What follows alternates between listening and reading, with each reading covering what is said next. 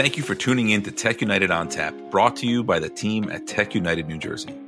You can find more episodes like this on our website at techunited.co. That's techunited.co. Enjoy and be sure to subscribe to be notified when new episodes are released.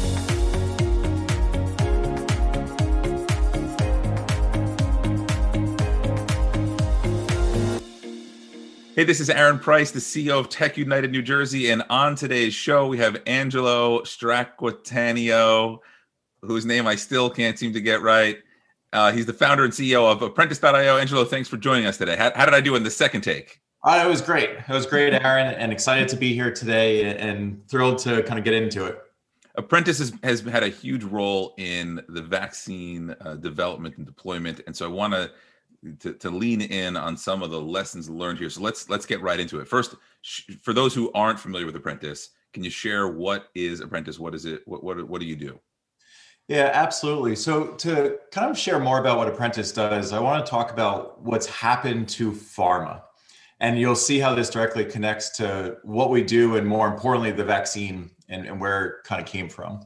So pharma has gone through some pretty major changes over the last number of years effectively we went from pill making like your tylenols advils claritins to then over the last decade decade and a half biologics which instead of mixing things together and pressing into pill form which is what most people think of when they think of pharma um, biologics are actually grown. There are living cells that create these drugs over time and that eventually gets turned into a drug that you can use but what's even more remarkable is this industry has moved towards personalized medicine now, where there's even a drug made for me and a drug made for you.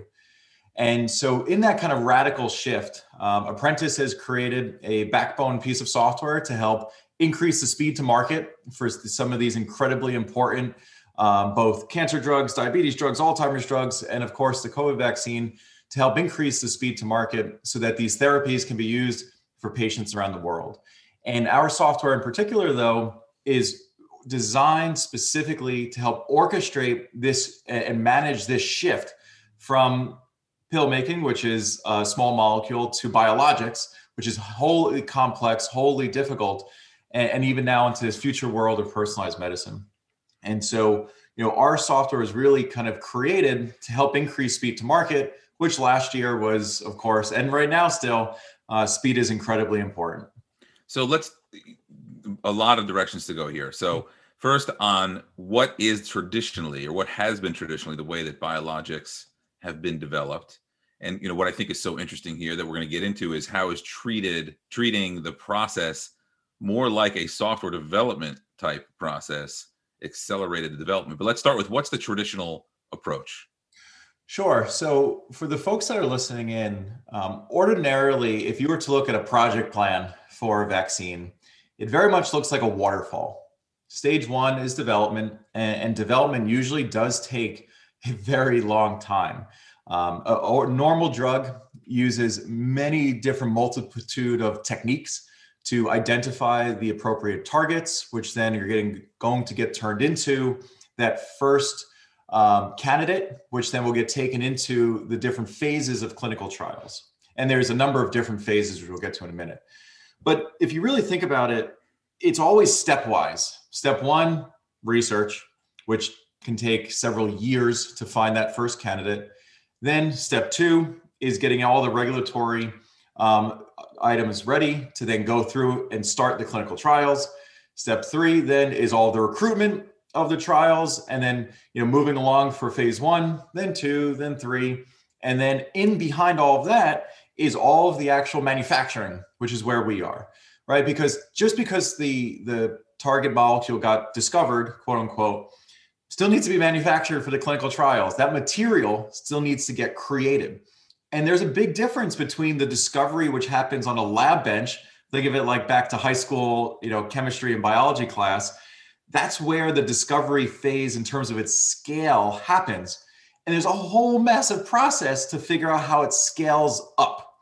And that whole scale up process again is very waterfall driven and there's a whole stepwise function. So now you're into the discovery is one to three years. You get clinical trials which can be multi-year one to one to four And then you got to get ready for commercial manufacturing, which in and of itself goes through a whole qualification, tech transfer, setup. Eh, it, I mean, you name it process to get ready to then produce at the scale that was discovered during the trials. So, what's so fascinating about this is that we went effectively from a waterfall based technique or approach that is over the course of almost 10 years for a typical vaccine or a typical drug and effectively, we went from you know waterfall to taking all of that and stacking it all at the exact same time. So every single parallel track was happening in parallel last year. So discovery was happening effectively the same time as regulatory, which was happening the same time as clinical recruitment, which was the same time as clinical manufacturing, which was the same time as commercial manufacturing, which was the same time as, as hell, even supply chain and logistics and packaging everything happened at the same time. So, in a way, it was just like software engineering in a sense where not only was there the pace of iteration was, unbelievably high, but also too the the ways in which these teams were effectively cut up and created and stacked all at the same time you know there's a lot of analogies there and a lot of parallels to how software gets created where you have different modules you have matrix based teams you have pods you have all this stuff in software development and that's what they did. They stacked the whole thing on top of itself and went from a waterfall to a giant stack that all happened at the exact same time. I mean, it was so, so many questions challenge. here. So like in the beginning right? I mean I, I at one point i believe you've you've shared with me that it was almost like this was done on a notepad sort of I mean, the, the, the visual in my head was kind of handed from one department to the other. I don't know if that was literal or not, but it seemed like a very old school, uh, you know, approach. It, it, and is that the case? I mean, how how um, non-digitized was the approach? You know, maybe you know a year uh, prior to the to COVID. So, so prior to COVID, this industry in general because again it's going through so many of these radical shifts right? We're going from the the tylenols of the world to the biologics of the world to now the personalized medicines of the world. That shift in this industry has not really coincided with a shift in the software to help them you know be the backbone software to power their process. I mean that's where we fit in. That's what we're trying to solve for. But prior to that you know these systems were designed 20 years ago for for pill making and, they were designed for more compliance and regulatory. They weren't designed for speed to market. And so oftentimes, unfortunately, for better or for worse, a lot of the, the ways in which these drugs were manufactured, a lot of the ways in which they came to market was still very much paper driven. You know, still a paper driven culture, even leading into 2020, um, you know, that existed in this space. And, and, you know, there's a lot of reasons for it. One, there just wasn't software to really help them have this level of flexibility and speed and and frankly just even modernity around the actual system itself. Um, but the other thing, thing too was because it is a regulated space that everything in this space is highly regulated. You know, paper paper affords itself um, a level of flexibility, which is really interesting. But there's a part portion of paper that is really bad, which is the data and the feedback loop from paper to back into the process to help make certain smart decisions quickly is very slow and very painful. And so, leading into the vaccine, the, the vaccine just, my gosh, went through such a radical shift in terms of how the, the processes, the way teams collaborated, the way in which they they use that data to make some smart decisions quickly, and how then there was a collaboration with regulatory, which has always been a factor in this whole thing. How there was such a deeply embedded teamwork effort there that they were literally on site with these teams, literally physically there with them. Um, that then all of a sudden really transformed how how these how this drug in particular uh, came to market. So for you know for those of us in the software development world, like I've used things like Trello, Asana, ClickUp. There's a variety of project management tools. Um, you know, Jira for more software-based development. Why couldn't they how is apprentice different from some of those? What are the what are the custom requirements that are different about this industry? And and how much of this is cultural? How much of it is just getting people to think about this in a digital way versus you have the best tool that lets them do it So, interestingly, culture was probably the most difficult challenge we've had over the last six years that we've been doing this. This is we didn't just show up at COVID, right? This is this is year technically now we're moving into year seven here at Apprentice. It's been a long journey. But one of the most difficult things that we had to overcome were the cultural challenges and the industry shift to have the level of trust. And you'll see where I'm going with this in a second the level of trust to even use a system like this. And the reason why why those other systems necessarily can't be used is that all software in this space is regulated. All software in this space has to comply with what's called good manufacturing practices and other types of regulatory um, requirements like 21 CFR Part 11 and others. And these regulatory requirements force software to go through a certain process, which then the customer has to then what's called validate the software in order for it to be used in the space. And that validation process is a massive overhead for both the customer and the software company. So if the company itself has not been designed, not just from a software perspective, but from a process, policy, team structure. I mean, you name it, how we test software, how we write requirements for software, how we develop our software, and how we release our software. If a company isn't set up to comply with those standards, even though these other tools exist, they can't actually be used. And, that's that's one of the big challenges in this space is that um, you know, in my opinion, this is just my opinion. You know, a lot of um, companies and software companies and entrepreneurs like myself have stayed out of the space because of the fear of those regulations, the fear of, and the overhead associated with all of it. And and for better or for worse, we embraced it. we embraced it full, whole, wholeheartedly since our inception many years ago. But that's why there's a limiting factor of introducing these tools that you and I use. We use them at Apprentice too. Why there's a limiting factor bringing that into this world and so we've adopted those practices. We've adopted that flexibility. We've adopted that kind of very the consumerism of enterprise software. We just did it for life sciences now in the the the kind of um, constru- uh, like structure of the regulations that do exist. I mean, it, it certainly proves the point how, as an entrepreneur, doing difficult things creates real value, right? You you you certainly found an industry with plenty of barriers, but you know, as you've seen, you know, I know that Apprentice has seen really explosive growth, but actually still relatively small compared to the J and J's, Modernas, and other large companies you're working with. And you know, I'm not, I don't mean to call out your customers. I'm not oh, yeah, yeah. if they, if they are or aren't, but you you can you can verify. But how did you create confidence that they could trust you for what is you know one of the most critical things to, that they're working on ever? Mm-hmm. And, so, and and and in that question, how would you you know, what advice would you give other entrepreneurs as they're as they're looking to work with large companies and create that level of trust? So our industry in particular is not very trusting of startups, rightfully so. I mean, honestly, rightfully so. These are drugs. Startups have risk that's inherent, and they need no risk opportunity options. Exactly, and and these are drugs going into people's bodies. The stakes are really high.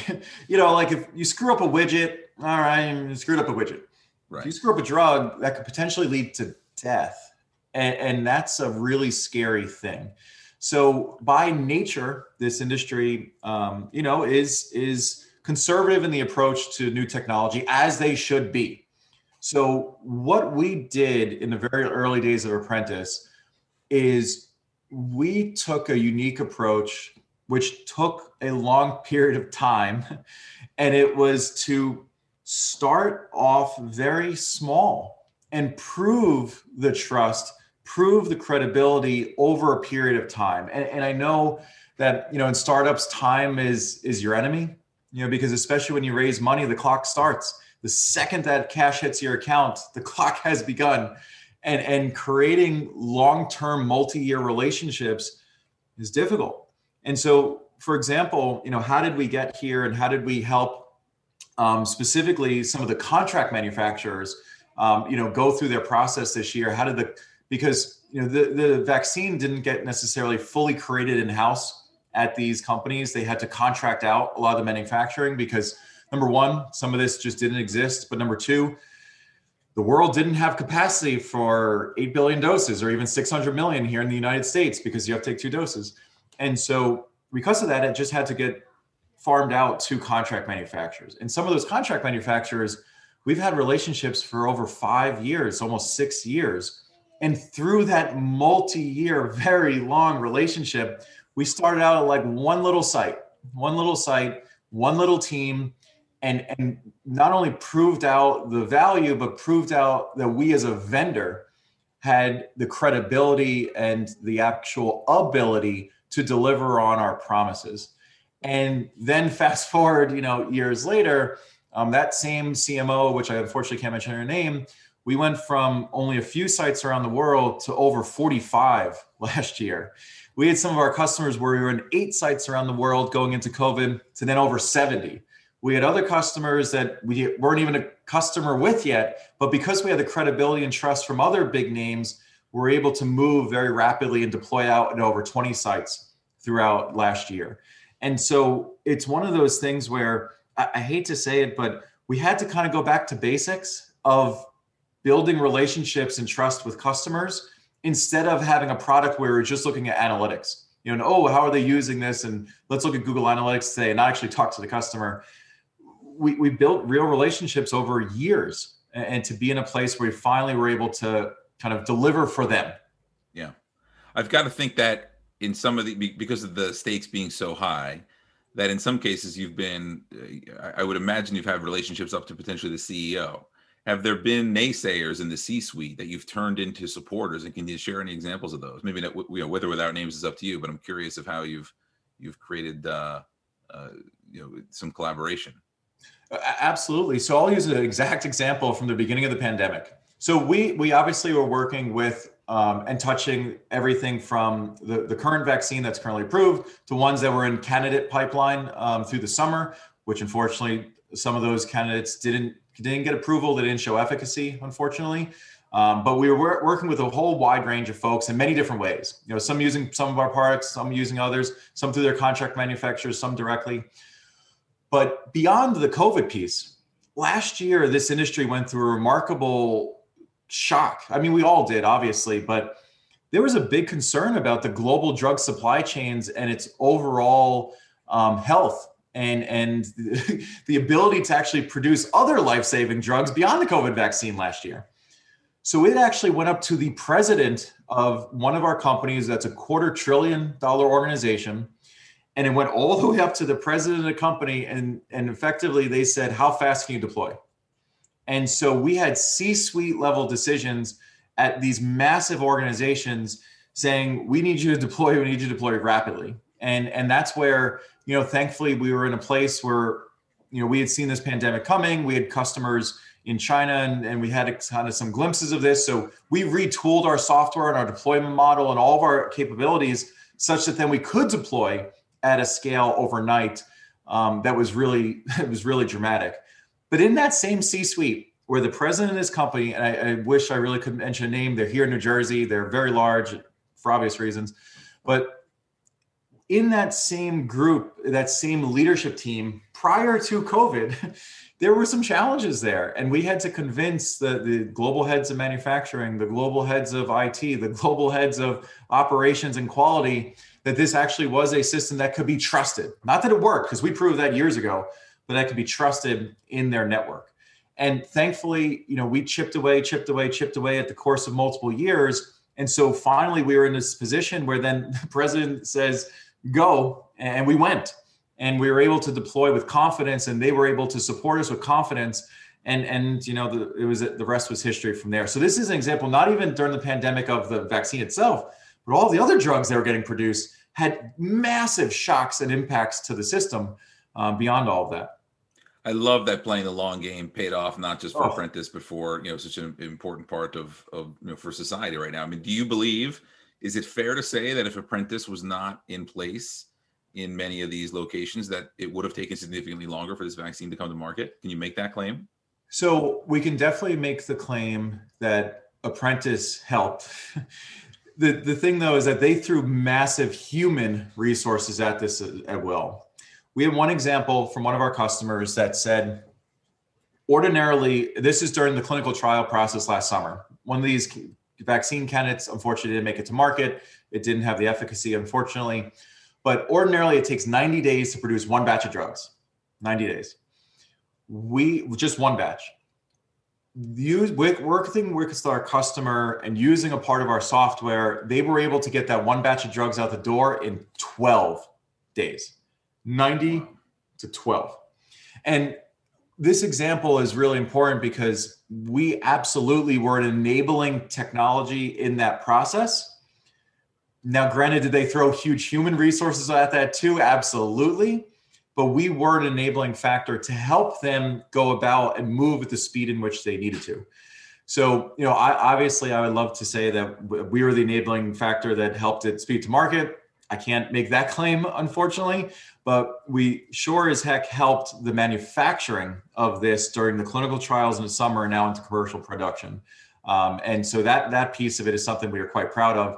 But we also are proud of too of the, what our customers did in terms of just the sheer effort and human energy that was put into this thing. In the backdrop again, in COVID, we were dealing with COVID, they were dealing with COVID. It was all around them. It's not like they were in some magical bubble that didn't exist and so, you know, just the sheer effort that they put into it and their energy, um, I, that is really what stole the day. You know, we were just there to help support it and help them, you know, use tools to go faster.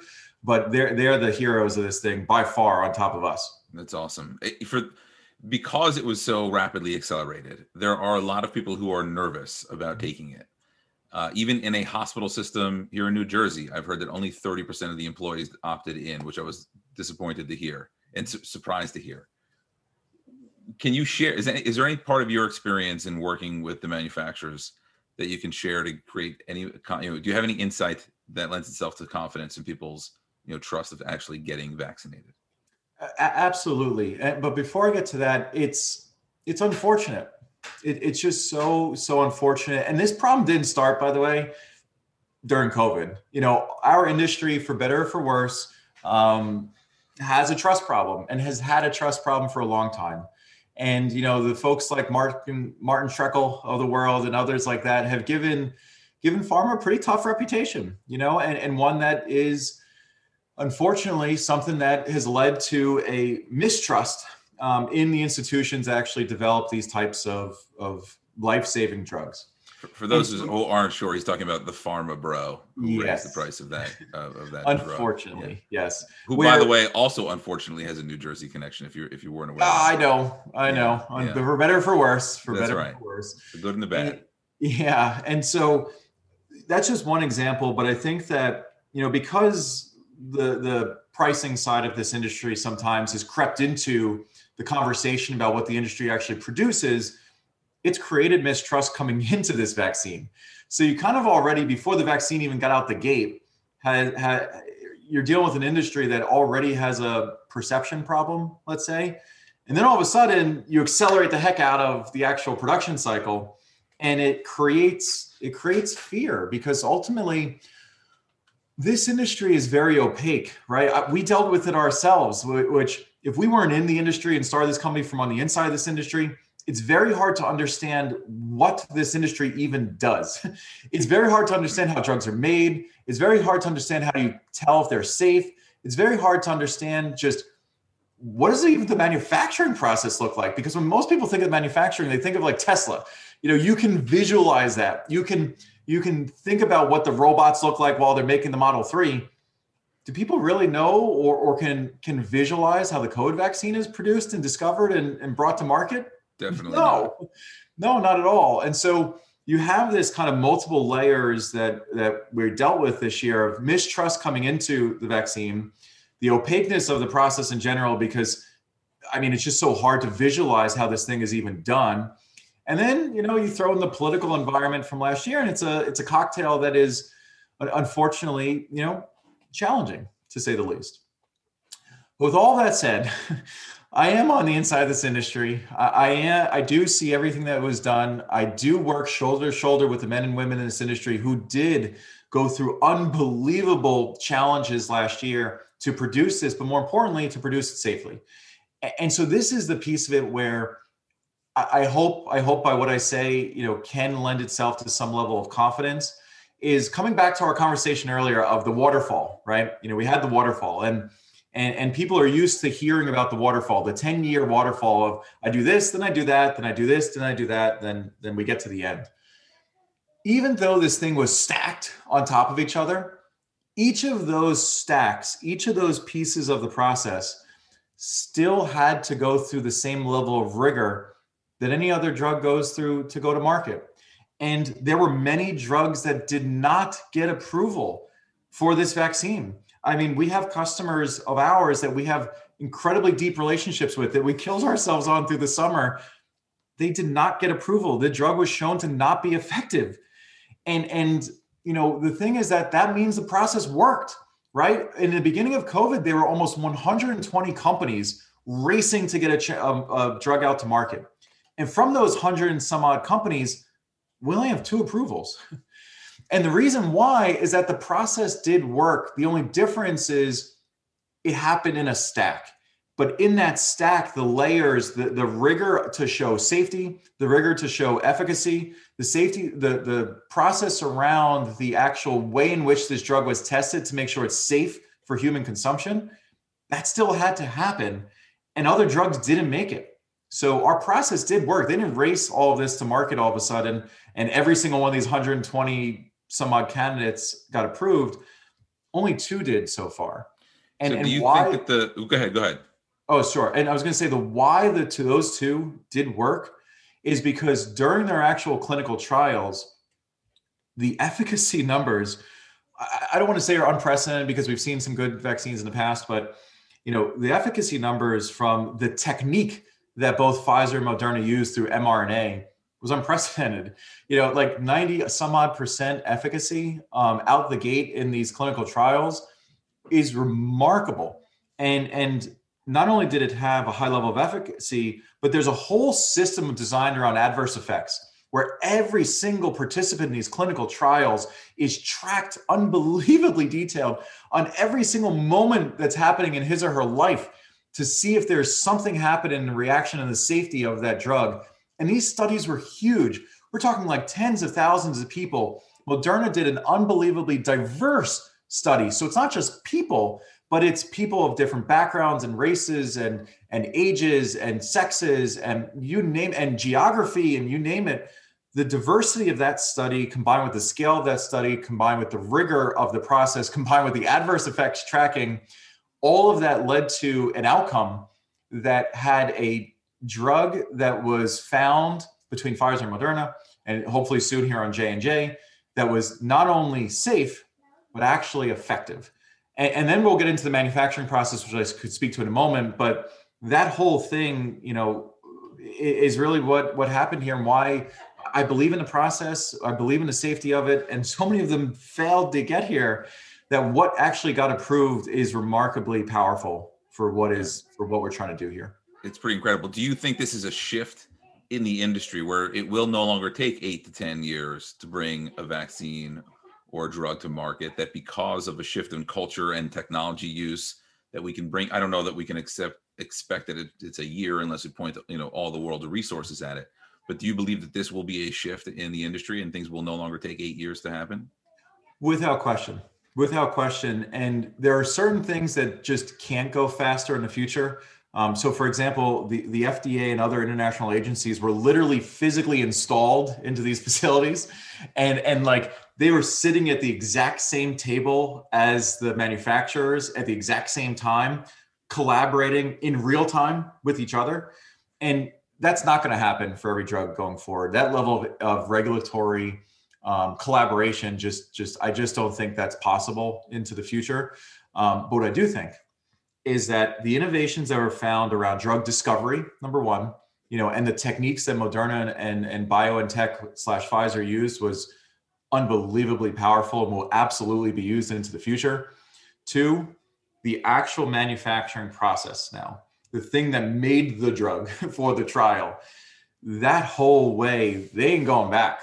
They, they, what they found this last year was that things can be done faster while still maintaining the same level of quality and the same level of safety that is required to actually produce that drug. Because that's the other side of the actual drug making itself. How do i know that okay the molecule was found but how do i know it was actually manufactured safely? There are certain critical process parameters and certain qu- critical quality attributes that are tracked with a level of tolerance that is so tight that if it is even out of specification by like many many small percentages outside of it that they can't accept that batch of that drug so the safety around the actual manufacturing process is uh, unbelievably controlled and tight. But with that said, coming back to the learnings from this year, there's no way they're going back to to how long it took to qualify equipment, how long it took to tech transfer, how long it took to stand up the manufacturing process, how long it took to actually figure out the manufacturing process, how long it took to actually go about the drug discovery, the clinical trial design. I mean, you name it, we ain't going back. And, and by you know, bringing it back to the beginning, right? Which used to be hand me the Manila folder with the file, now is pull up Apprentice and let's see where we are in the process so we can collaborate. And and it's not just Apprentice. There were tools in the drug discovery piece of it, the software. So we, we don't do drug discovery; we do all the manufacturing piece and all that fun stuff. But even the drug discovery tools, they're never going back to doing it the old way, where they literally used to sample Aaron like hand by hand, sample by sample, testing the actual like, well, is this going to work or is that going to work? Is this going to work? Like, effectively guess or check at a massive scale. They call it high throughput screening. But the software that was designed to actually create the mRNA vaccine, we're never going back. Yeah. Right? It is just so remarkable how much how much software touched the whole process. And then you even get to logistics and supply chain and clinical clinical trial design the clinical trial study participants, that diverse, massively diverse and inclusive study that Moderna did, that whole design was just so different than what they've done before. And it, so, yes, you know, Apprentice is part of this story that they're not going to go back on, but they ain't going back on those other things either. Yeah. And well, so, that's what I love about these industries, right? Where you, when you when you see how technology can be so game changing, is when the users can say, there's this there's a sense of an inevitability, right? Like, of course, I should be able to get a taxi to show up in front of my house just using my phone, right? There's this like, of course it should be this way. And it sounds like that's exactly what's happening to this industry here. And, and there, there's no turning back. Of course it should be this way. And that, and that software can make it more efficient. Uh, that's exactly right. And so we're very optimistic about the future. And we're very optimistic about not just COVID, but we like to say that Apprentice's goal is to create a lasting impact from COVID to cancer right? Because all of the learnings of this last year, all of the things that were done, all of the ways in which software can be used across everything, you know, this world that's coming up around personalized medicine and cell and gene therapy, which funny enough, New Jersey is a leader in this space. We have the largest commercial manufacturers of personalized medicine here in New Jersey, in Warren and Summit, New Jersey, and East Hanover, New Jersey. Some of the biggest manufacturers of this in the world are here in New Jersey. And this new world that's coming up requires requires that these drugs come to market faster in order to be able to deliver for the patients who need them. So for us, we are unbelievably optimistic about this future, and we believe that the learnings from last year are going to be taken into this next wave of drugs coming to market. But it's something that we feel is a requirement to enable this future state where there's personalized medicine designed for me and you, and is a radical shift in this industry but we think that software and technology can enable it. Totally enable agree, it. and we would echo. In fact, the reason that we we drive our better wellness programming, which is part of our Better X alliances throughout the years, because we believe New Jersey is strategically positioned to make such an impact in a few industries, and this is one we we deeply believe in, and how technology plays a role. You're you're the perfect example of that. A couple quick questions before before we we let you go. Mm-hmm. When would you predict it will whether people feel safe or not but when would you predict it will actually be safe for the general american to go to a sporting event in a large stadium? Q3 q3 this year. Yep and so the reason why i say that is based on the current rate of production schedules based on what we know we think is going to happen to accelerate the manufacturing process even further because effectively where we are right now in the development is we're all waiting for manufacturing right? Drugs been discovered drugs been approved. Done. We are now just in a stage where the manufacturing process is the limiting factor and not the process per se but physical capacity. We're talking actual stainless steel bioreactors and single use bags and the physical limitations and phys- uh, facility constraints, that is what is stopping this level of production at a you know a, a 600 million dose scale, um, 8 billion dose scale, the global global type of scale. With that said, though, um, Pfizer just for example just came out uh, yesterday and they were able to um, actually cut down their manufacturing process from over 110 days for one batch 110 days for one batch down to about 60 some odd days so almost in half and that rate of development that rate of progress combined with other capacity coming online there are multiple facilities right now that are coming online that that are being qualified and getting ready to start to run material through the process. And so we believe that the rate of production is going to increase combined with additional approvals like J&J who's coming to market and they should be getting their EUA shortly but that that is a one dose. That is a one dose type of deal where instead of having to create production for two doses which takes 300 million Americans and doubles it we only need the 300 million.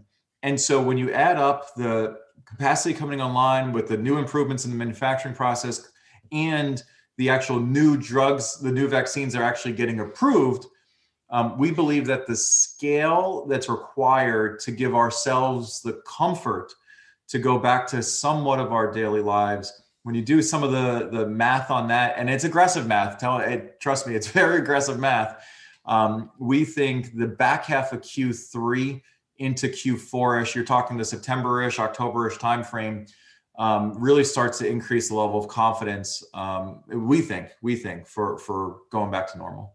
Yeah, and real quick on the J and J piece, I believe I read the efficacy is significantly lower. Does that give you any concern? If you had a choice, would you would you opt out of the J and J vaccine? So at this stage, if I had any access to the vaccine, I'm taking it. I unfortunately don't have access to it. I'm in phase two here in New Jersey. I get it. You know, I'm, I'm young and I'm healthy, and and and we need people that have, are much higher risk than I am to be taking this thing. You know, well before I do. Frontline workers. I, I mean, I, am at the last at, at the end of this line. But if I had the choice, absolutely sign me up because even that that doesn't have the the, the star you know studded numbers that you know Pfizer and Moderna have that level of efficacy is still in line with traditional vaccines. And, and to me, you know, it's how fast can the state of New Jersey, for example, where we are located, how fast can this state get to a state in which either, uh, which is the sad part of it, if if we all have ticked up in the number of people who who have had COVID, this kind of herd immunity concept, combined with the number of folks who have been vaccinated, we'll finally get to a stage in which the rate of transmission will drop to the floor. Yeah. And and when that part happens, even if the efficacy isn't in that kind of star-studded range, um, it still is in range with other proven, reliable, safe vaccines. And so, me personally, I would take any anyone that I'm allowed to, but I'm not. I'm not there yet. I'm in phase two. I'm going to be here for a while. So, um, yeah, that's how I feel about it. For those who want to learn more about Apprentice, where can they find you? And I, we never actually shared where in New Jersey you're based. So, a, a, a, any any commercial you'd like to share about Apprentice for those listening and watching? Yeah, absolutely. So, in this last year, we, have grown like mad, and we are looking for people to help join our team. Um, this is a big fight. It's a hard fight. It's a challenging fight, and and it's not over once COVID is solved. You know, this industry, like we've talked about for the last half an hour here, has some big challenges well beyond COVID. And so we are growing our team quite dramatically right here in the state of New Jersey. Our offices are located in Jersey City, New Jersey. Um, but you know, currently we are at home and I'm in Warren, New Jersey, um, which isn't too far away in the mythical central New Jersey that may or may not exist. No one really knows. Um, but you know, really excited if folks are looking to join our team because we're looking for help. Um, wide range of roles from engineering, of course, to quality to QA to sales to customer success to shipping to kind of everything in between. And so we uh, we're looking for folks to help join the team join the fight and, and do it right here in, in New Jersey. Awesome. Angelo. I really appreciate you being part of the Tech United New Jersey community. As you know, our, our mission is to empower entrepreneurs to build a better future for all. And I think you're such a fantastic example of that, you and the and the team at Apprentice. So thrilled you're doing it here in New Jersey and thrilled you're doing it, you know, for the for the good of mankind in general. Thanks for listening. Let us know your favorite takeaways on social media at We Are Tech United. Stay tuned. More of Tech United on tap next.